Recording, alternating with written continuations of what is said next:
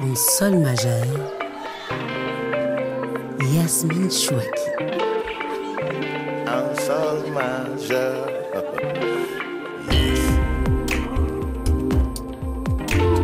Il y a des yeux bleus qui peuvent raconter la profondeur de l'océan, des yeux bleus qui viennent d'une pirogue et d'un casque colonial, des yeux qui vibrent vaudou après enquête familiale, travail sur le corps et théâtre documentaire.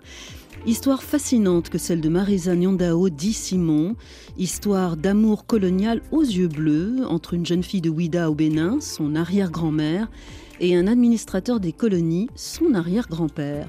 Histoire d'un patronyme qui se perd dans les profondeurs de l'océan, d'amours amers qui rejouent un tête-à-tête entre descendants d'indigènes et descendants de colons. Bonjour Marisa. Bonjour Yasmine. Et bienvenue en Sol Majeur pour euh, vous raconter, nous raconter, aux côtés de Stéphane Ollery, les petites épouses des Blancs. Histoire de mariage noir, c'est du théâtre documentaire qui pose plein de questions à notre 21e siècle. Par exemple, qu'est-ce qu'un mariage noir juridiquement dans les colonies? Ou encore, descendre d'un colon, qu'est-ce que ça veut dire? Mais si on commençait d'abord en mettant les pieds dans le plat de la sensualité avec une certaine Sona Jobartet, première joueuse professionnelle de Corin, si je ne m'abuse, et son magnifique Yarabi. Pourquoi ce titre? Je ne sais pas ce que ça veut dire vraiment. Je... Yarabi, c'est mon amour. Voilà, c'est sensuel, effectivement. Voilà, c'est un des morceaux qui peuvent me mettre en train. euh, pour une journée, euh, même si elle s'annonce difficile, hein, dans mon corps et dans plein de choses. Et vous vous sentez euh, proche de cet univers mandingue parce qu'on est vraiment dedans là? Bien sûr, oui, proche et à la fois, euh, c'est toute une histoire à la fois mystérieuse et pourtant c'est moi. C'est une musique que j'entends depuis que je suis toute petite, euh, qui fait partie de moi intégralement.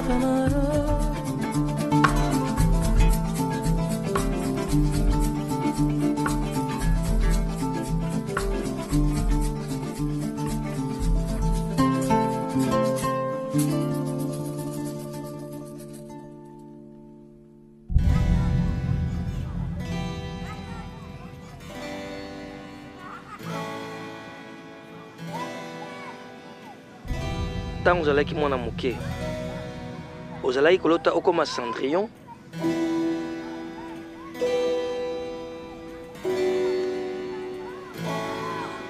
Enfant, est-ce que vous rêviez d'être Cendrillon?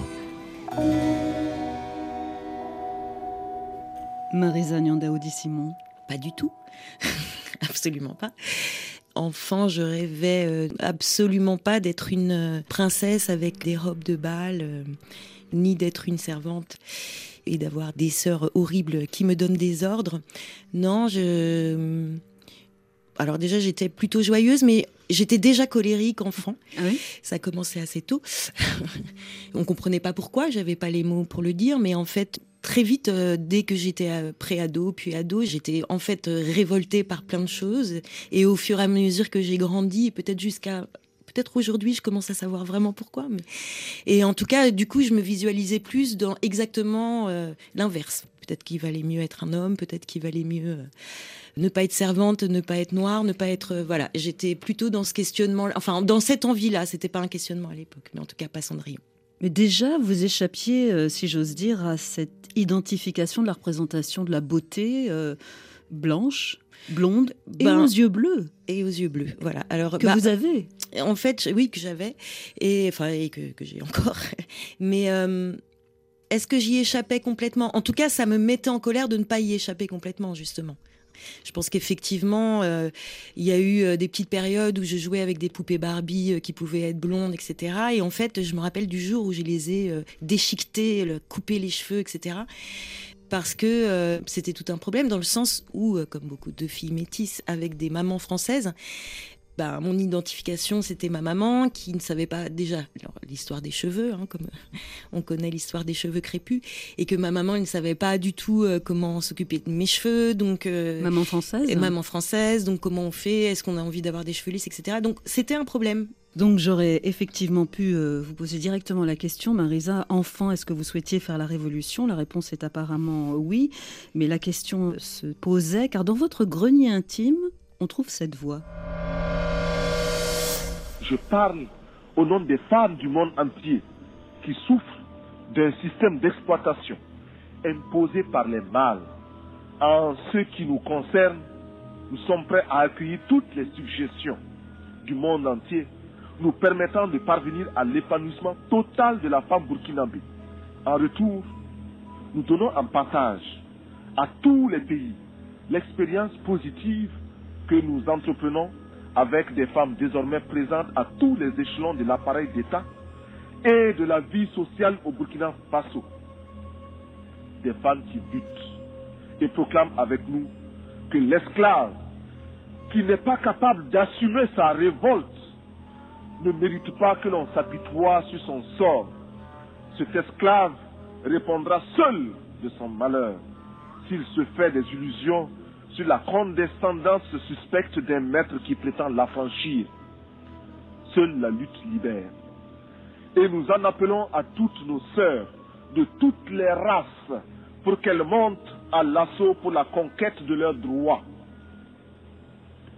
Je parle au nom des mères de nos pays démunis qui voient mourir leurs enfants de paludisme ou de diarrhée, ignorant qu'il existe pour les sauver des moyens simples que la science des multinationales ne leur offre pas, préférant investir dans les laboratoires de cosmétiques et dans la chirurgie esthétique pour les caprices de quelques femmes ou d'hommes dont la coquetterie est menacée par les excès de calories de leurs repas trop riches et d'une régularité à vous donner, non, plutôt à nous donner, à nous autres du, du Sahel, le vertige.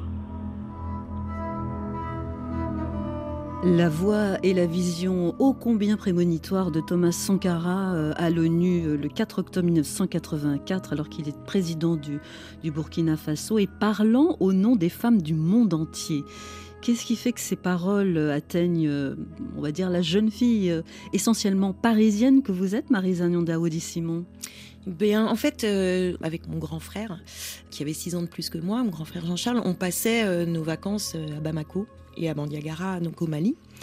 Dans la famille adoptive de Dans- papa? Dans la famille adoptive de papa ou dans la maison maternelle, en fait. euh, ça dépendait. Ça, la famille adoptive était à Bandiagara et nous, on a une maison familiale à Bamako, dans le quartier de Dar Salam. Et donc, j'ai le souvenir de cette époque 83-84 où il y avait un réel vent de- d'espoir lié à Sankara. Et euh, qui m'avait euh, complètement soulevée. Et j'en ai gardé euh, donc ce plaisir, parce que c'est aussi un plaisir d'être dans la lutte et dans Mm. le et donc ben, parce qu'il y avait des portes qui pouvaient s'ouvrir, qu'on a refermées bien vite. Justement, Thomas Sankara, il a tellement tellement représenté ça qu'il a fait bien peur à tout le monde, bien sûr. Mais euh, ce qui m'émeut en plus, c'est ce que vous dites, c'est que c'est prémonitoire, c'est encore, euh, hélas, complètement euh, en jeu actuellement. Et, et voilà, c'était une lutte qui était juste. Alors, d'après ce que j'ai compris, vous avez grandi donc en région parisienne. Euh, il y avait des vacances effectivement sur le continent en Afrique de l'Ouest, mais euh, à la maison, euh, il y avait du mafé à table. Mais est-ce que cette Afrique familiale, avec toute cette histoire complexe qu'on va raconter, qui s'est jouée, d'après ce que j'ai compris, entre le Bénin, le Mali et la Côte d'Ivoire, est-ce qu'elle s'est exprimée dans votre quotidien, au niveau des langues, au niveau du récit familial? Alors, au niveau des langues, hélas, non. Comme beaucoup d'enfants métis, mais aussi d'enfants de parents d'émigrés. euh, cette génération-là de, de mon père euh, s'est dit que hum, c'était dangereux en fait de nous apprendre la langue, euh, le, le bambara en l'occurrence, et que il Dangereux valait- dangereux dans le sens où euh, bah, il fallait une intégration et que c'était mieux d'avoir qu'une seule langue pour être bon à l'école. hein. Il y avait toute cette Mhm. pression qui était énorme pour bah, ces gens qui avaient été à l'école euh, de des colonies. Donc euh, c'était le français, le français. Et c'est vraiment difficile, cette chose-là, d'aller dans son pays et de ne pas parler la langue. C'est vraiment quelque chose de... Mais bon, après, je, je- je sais pourquoi il l'a fait. Et, euh, mais par contre, euh, au niveau de l'histoire euh, familiale, alors bien sûr, il y a des choses qui sont racontées, il y a des choses que je sais parce que de toute façon, je vois des gens, je vois ma famille, etc. Mais par contre, sur la réelle histoire de mon père et de son père à lui, c'est vraiment le mystère. Mhm. Voilà, un mystère, c'est un secret, hein, c'est plus qu'un mystère, c'est un secret. Avec une légende familiale qui euh, s'avère être pleine de trous. euh, et quand j'ai, euh, je dois avoir 15-16 ans, peut-être même 13 ans plutôt, on est avec mon frère et il y a un cousin de mon père, un cousin germain, donc issu de ce métissage colonial, qui nous raconte la vraie histoire. Alors il y a cette Afrique qui est pleine d'histoires à trous. Donc elle est en tout cas mise à distance, ça, représente une, une forme de quête comme ça. Puis de l'autre côté, il y, a la, il y a la France. Ça se passe comment pour vos grands-parents français, le fait d'avoir un gendre euh, africain et une petite fille, vous, métisse Alors moi, euh, j'avais déjà, euh, c'est mon grand frère qui a essuyé un peu euh, les plâtres, j'allais dire.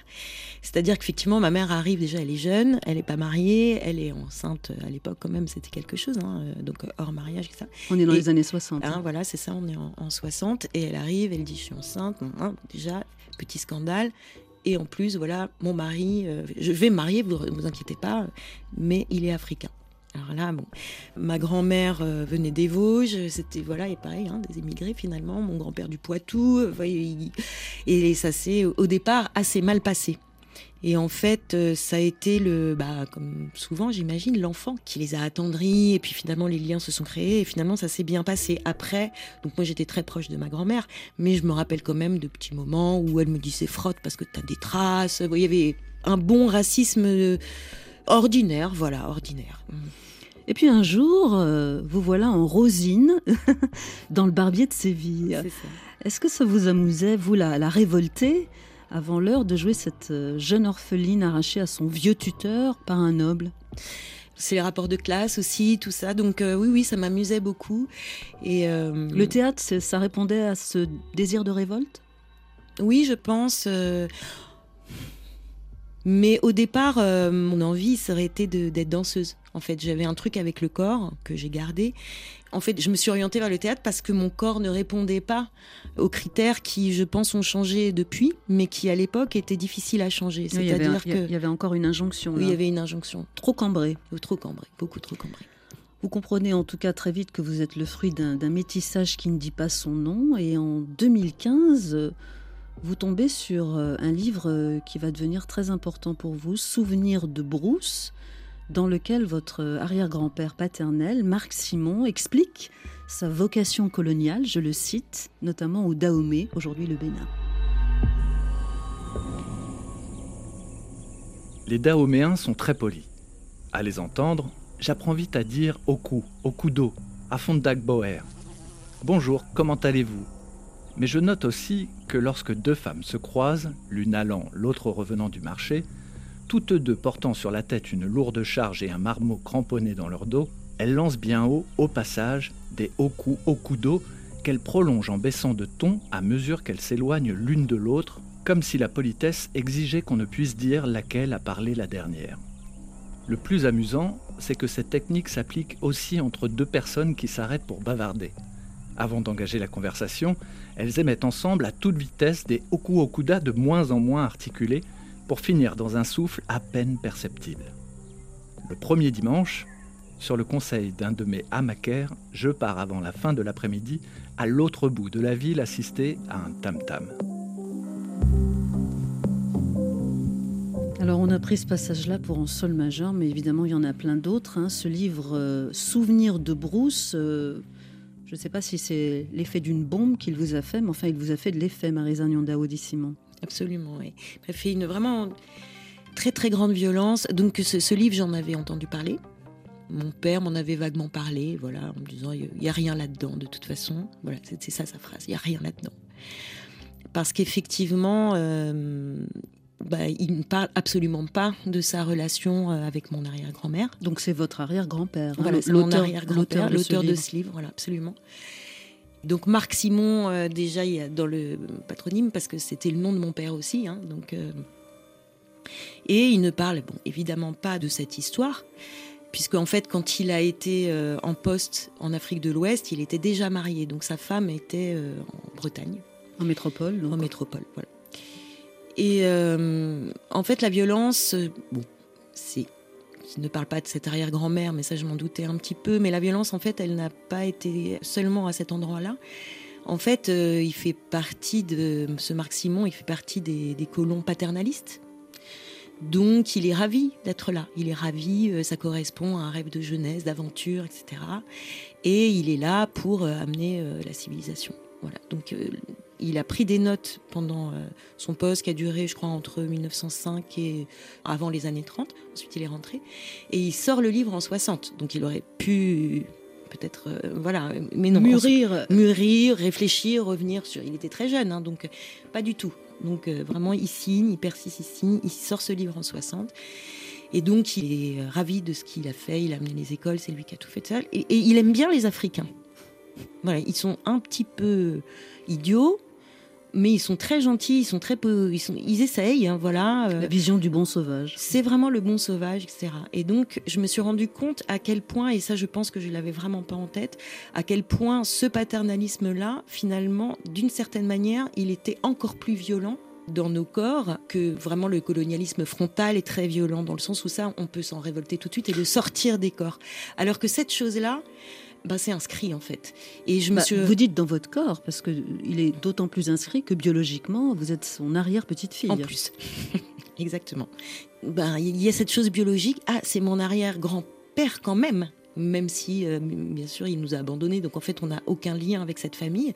Mais quand même, c'est, il fait partie de moi d'une certaine manière et il a écrit toutes ces horreurs.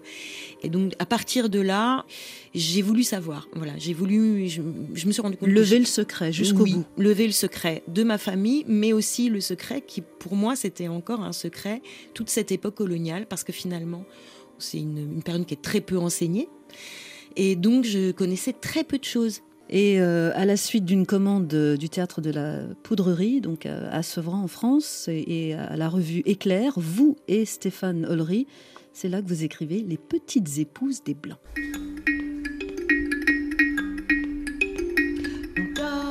Sous l'arbre à j'entends la hyène, je cours me réfugier dans la cour. Je n'ai pas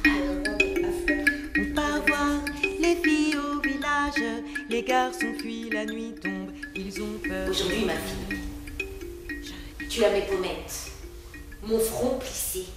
Et c'est un renfrognier qui fait les têtes dures. Et tu as ses yeux, les yeux bleus du blanc. On part voir les filles au village. Les garçons fuient, la nuit tombe, ils ont peur des fantômes. Je n'ai pas peur. Grand-mère m'enferme dans un cagibi noir. Dans ce cagibi noir, y a un vieux type. Hey. Je n'ai pas peur, je n'ai pas peur. A comme arbre à palabre. Avec donc un extrait de ce spectacle documentaire, euh, Les Petites Épouses des Blancs, tourné au château de la Roche-Guyon, alors dans un décor pour le coup très euh, siècle des Lumières, hein, évidemment, où euh, entre vous et Stéphane Ollery, on assiste à une palabre, tendance causerie.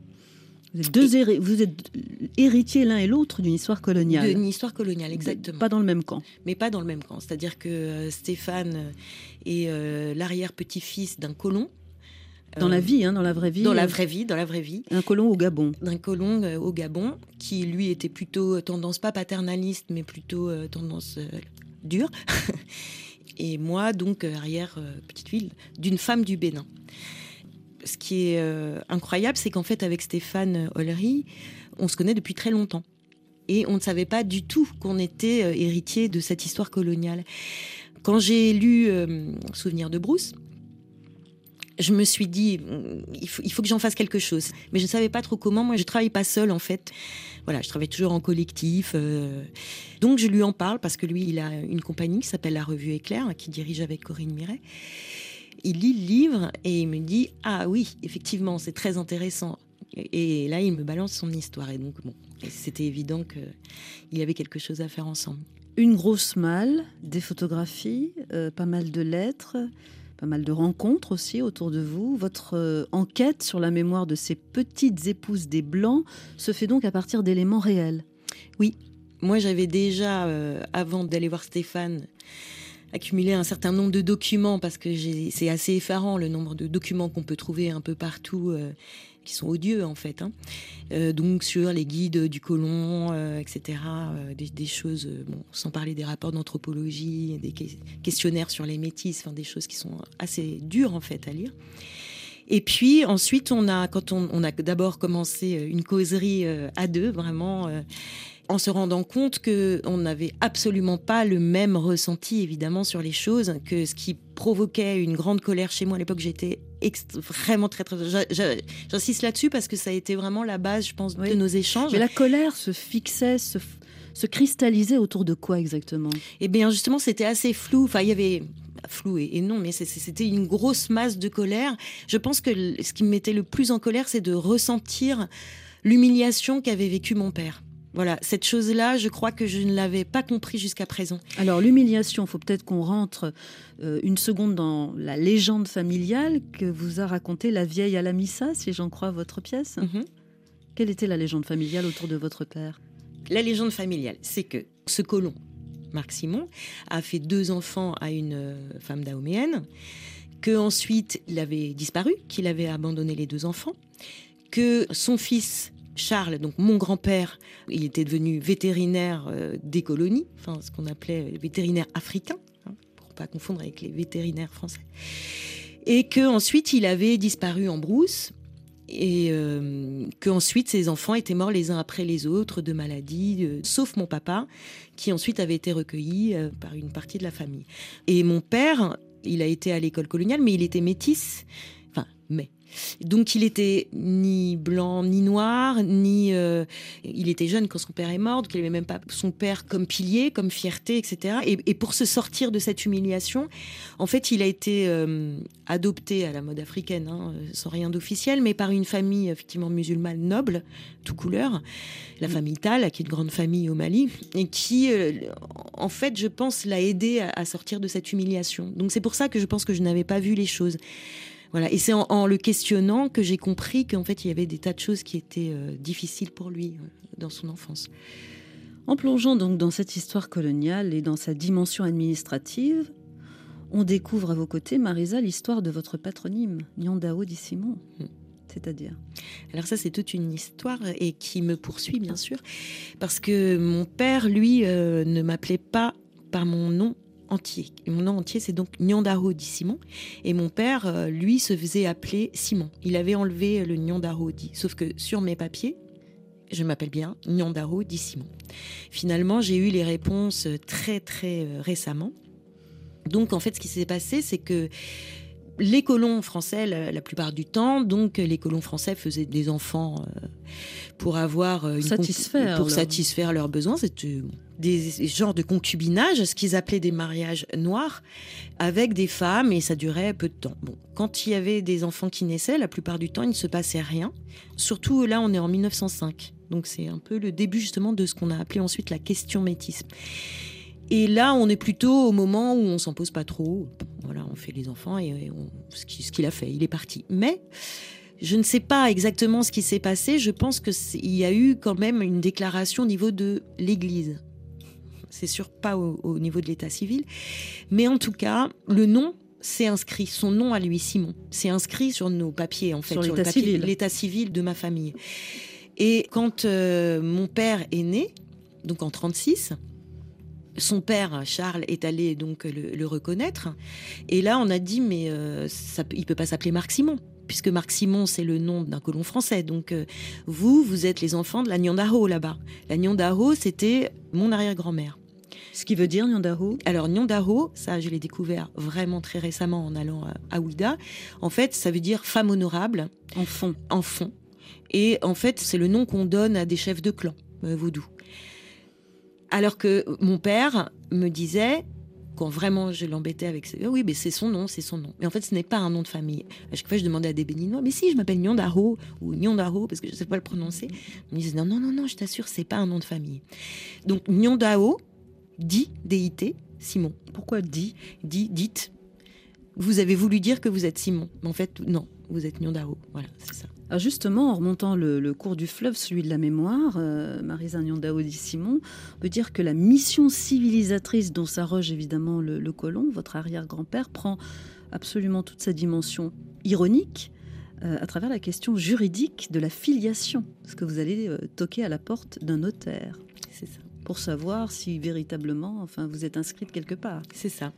Et vous donc, êtes une légitime, quoi. Une légitime, exactement, parce que ce qui était assez euh, incroyable, c'est que dans la famille de Stéphane, c'est ça qui était important. Parce que donc euh, la famille de Stéphane Ollery, donc avec qui je fais le spectacle, son arrière-grand-père a laissé aussi des enfants métis au Gabon. Et donc ça se disait dans la famille, c'était très exotique, très rigolo et tout ça, à condition qu'ils viennent pas demander l'héritage. Et en fait, c'est exactement ce qui s'est passé dans ma famille à moi, dans la famille française, donc mmh. les, les, descendants de, de Marc Simon en France. Mais j'ai retrouvé en fait leurs traces. Et je n'ai jamais pu les voir. C'est-à-dire plusieurs fois, j'ai eu des rendez-vous, etc., qui m'ont tous été manqués. Et en fait, ce qui fait peur, c'est ça, l'héritage. Donc c'est pour ça qu'on est allé voir un notaire, pour savoir si, là, aujourd'hui, qu'est-ce qui se passe si je vais voir les Simon en disant, bah, dis donc, moi je m'appelle Simon quand même, hein, donc euh, comment?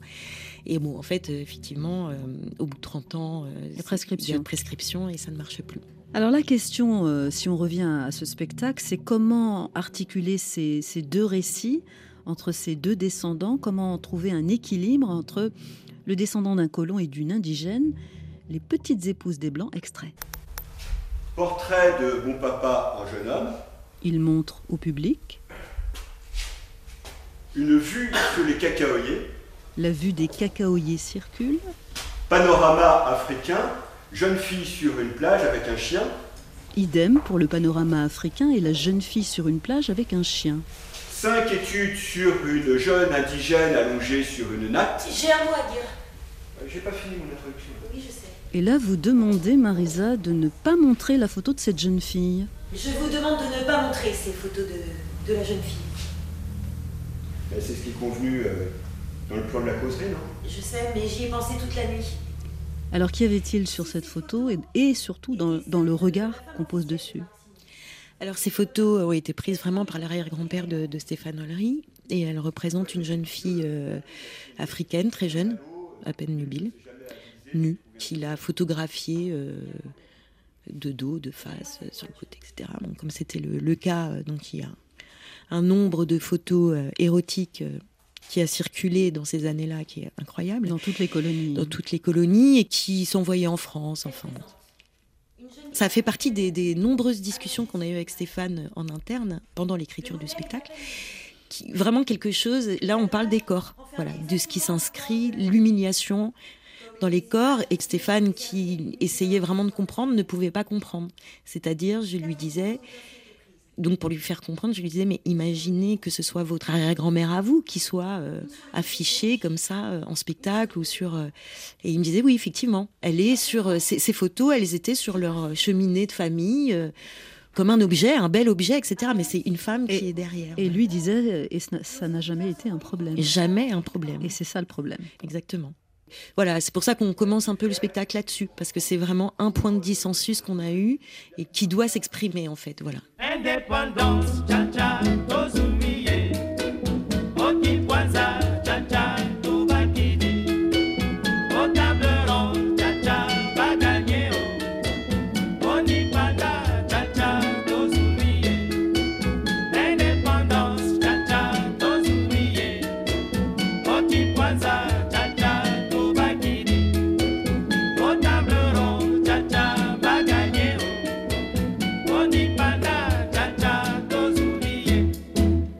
Tcha-tcha d'indépendance euh, bien connu pour un sol majeur et que le descendant de colons et la descendante d'indigènes dansent ensemble dans cette causerie. Pourquoi?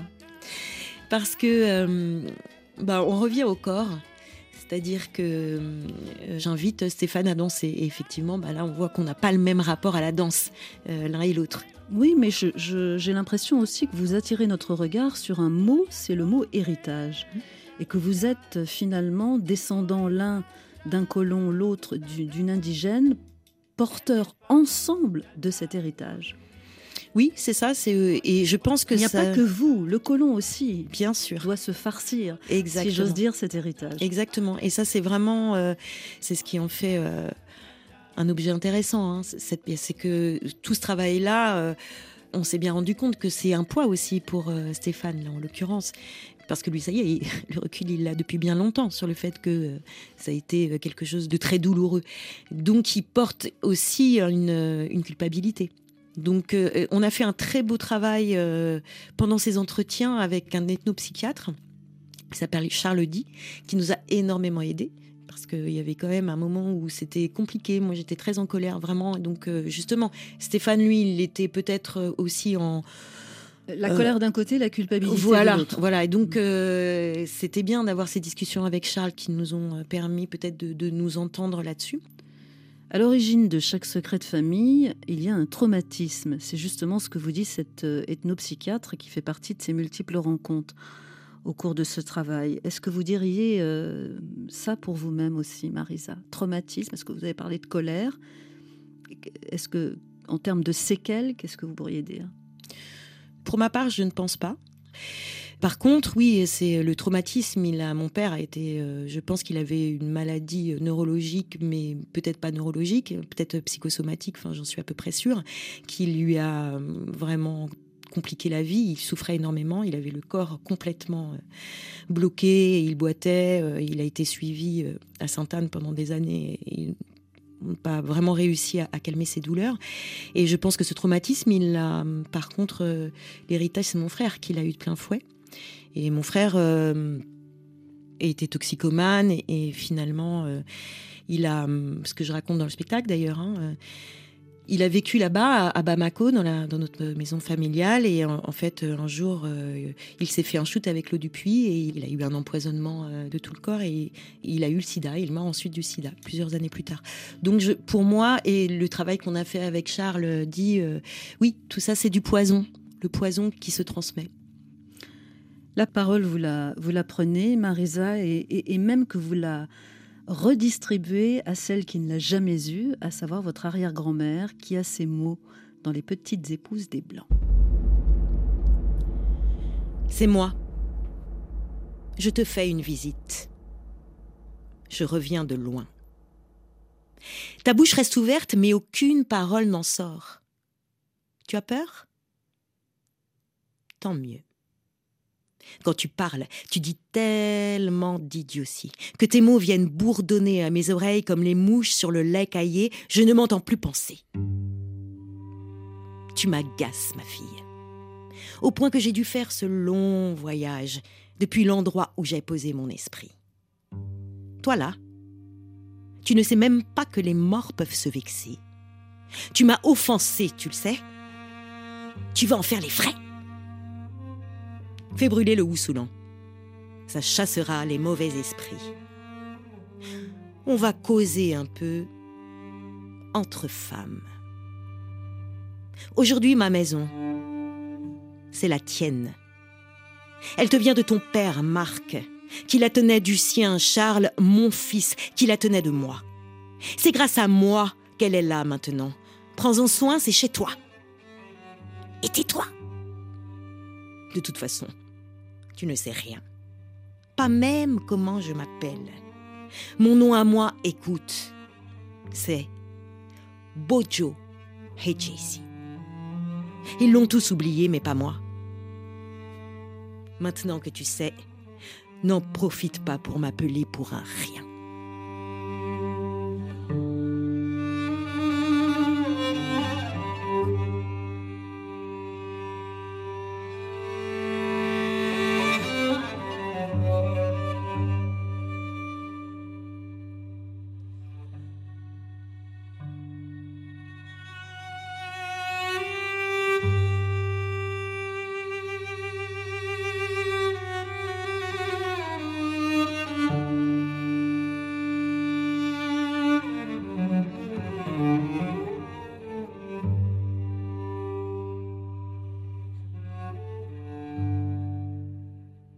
Sur Présage, euh, une musique de Lola Malik, qui n'est autre que votre fille, Marisa Nyandao Edi Simon, pour un sol majeur. Euh, c'est- dire que la transmission, elle fait son travail, apparemment. J'ai une petite question tamisée, comme ça.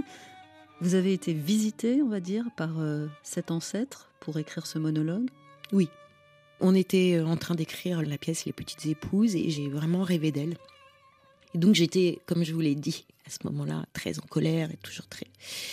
Et elle est venue me dire euh, Mais. Tu crois quoi? Je me suis battue toute ma vie et tu vas raconter mon histoire comme si j'avais été victime, uniquement victime. Tu peux pas faire ça. Elle, vraiment, elle m'a engueulée. Les derniers mots justement de cet ancêtre dans ce texte, c'est parle, mais ne raconte à personne que Bojo et Jessie, euh, c'est son nom, est venu ici pour se plaindre. C'est ça. C'est vraiment le message et il est C'est le important. message. Il est vraiment, vraiment, vraiment important. Euh, cette femme, elle a, c'était une femme extrêmement forte qui, euh, donc suite au départ de ce colon français, elle s'est occupée de ses enfants. Elle n'a absolument jamais rien lâché.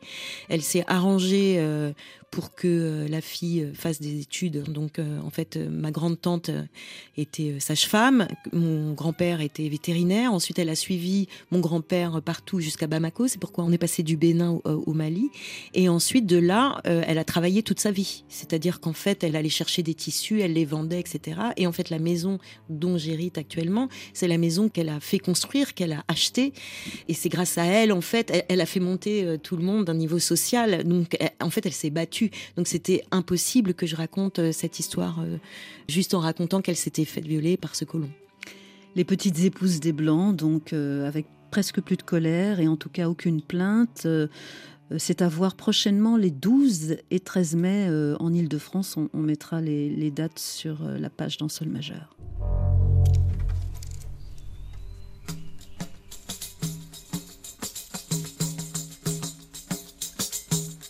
Maintenant, toi aussi, tu es vieille. Demain, tu seras celle qui fait cuire l'huile de palme au fond de ta cuisine. Les enfants te craindront.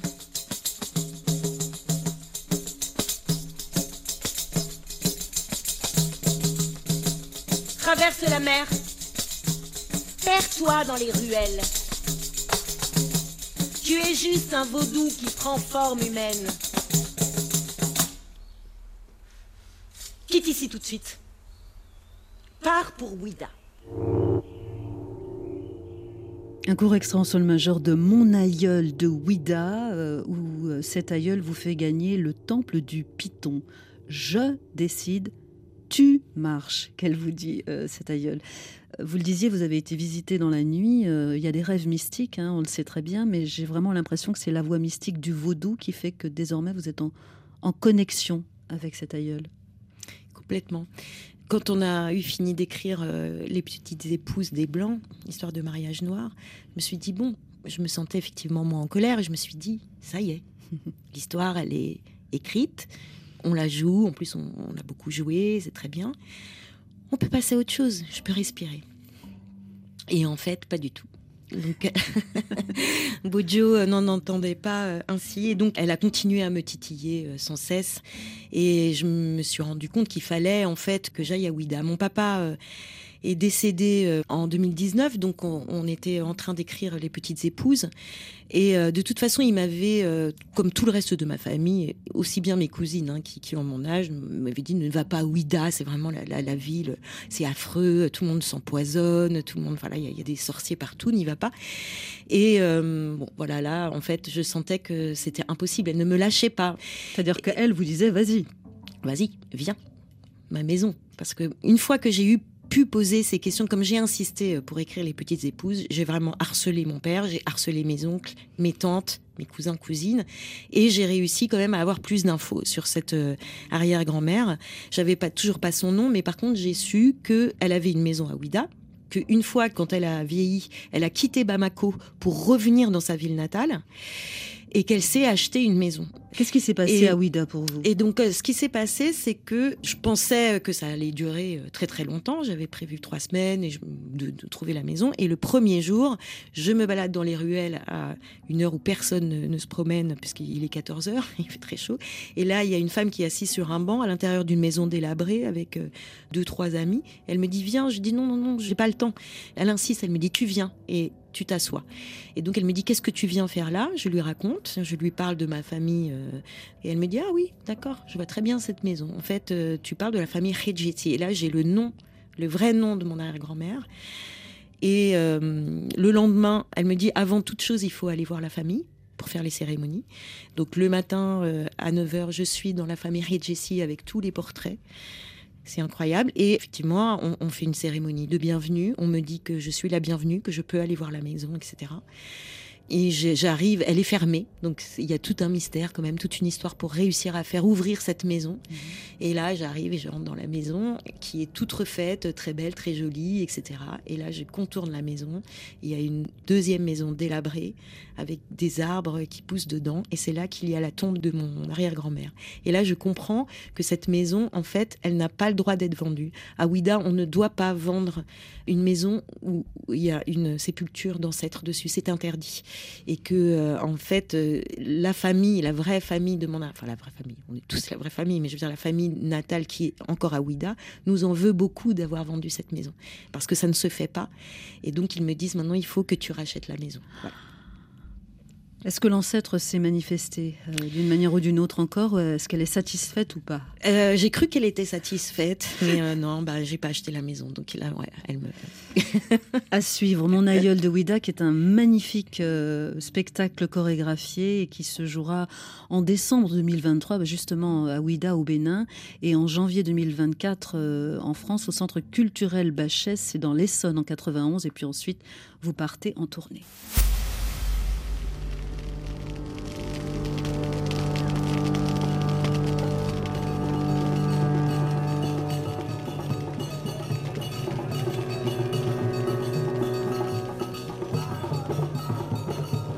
Est-ce qu'à votre avis, notre existence est le fruit du hasard?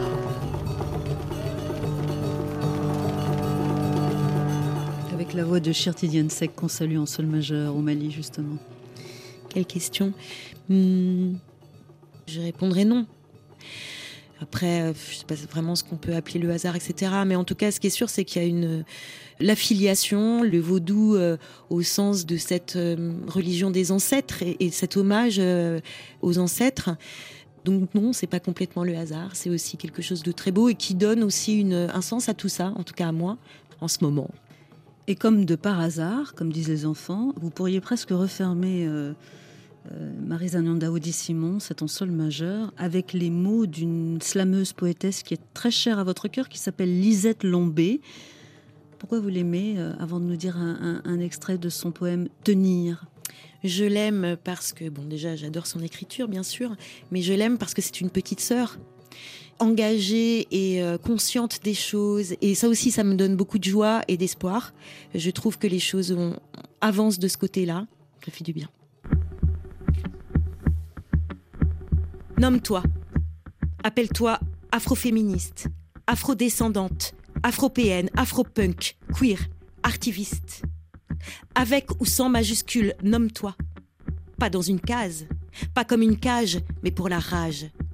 Rage d'exister, sortir de l'ombre, se redresser, te rendre, les rendre, nous rendre visibles.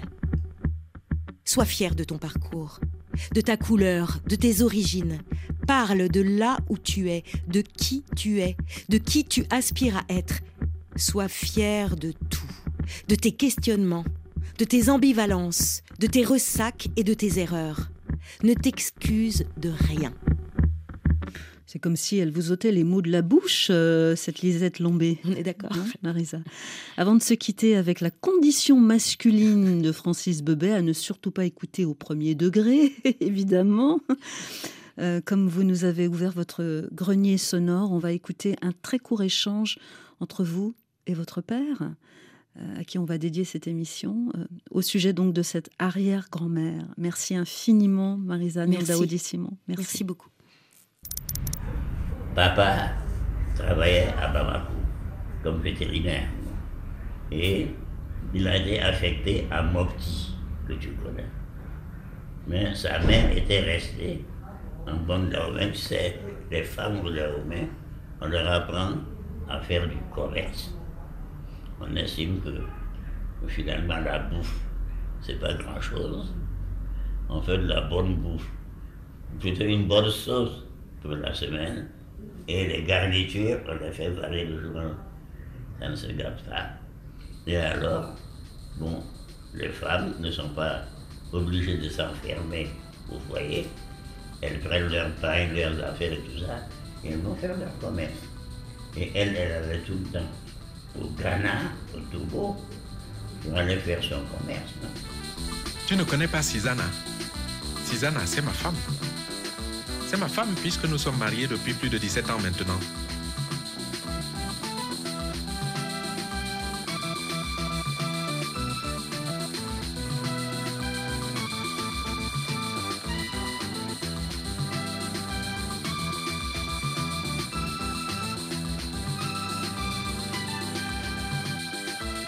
Elle était très gentille auparavant. Je lui disais, Susanna, donne-moi de l'eau. Et elle m'apportait de l'eau à boire. De l'eau claire, hein? Très bonne.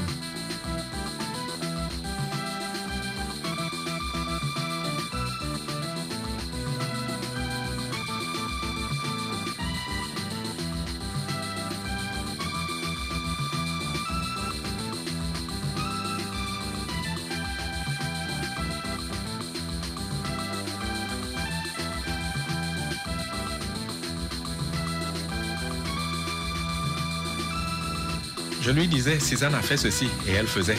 Fais cela et elle obéissait. Et moi, j'étais content. Je regardais tout ça avec bonheur. Ah, je te dis que Susanna, Susanna était une très bonne épouse auparavant. hein. Seulement depuis quelques jours, les gens là, ils ont apporté ici la condition féminine. Il paraît que là-bas chez eux, ils ont installé une femme dans un bureau Au générique de cet ensemble majeur consacré à Marisa Nyandaoudi Simon, pas mal d'histoires et d'amour colonial aux yeux bleus. Tout ça à retrouver en podcast sur l'appli de votre choix ou bien sur notre site rfi.fr. Caroline Filiette, Laura Pinto, Yasmine Chouaki, on se retrouve la semaine prochaine autour de Shora Makarimi. À la semaine prochaine.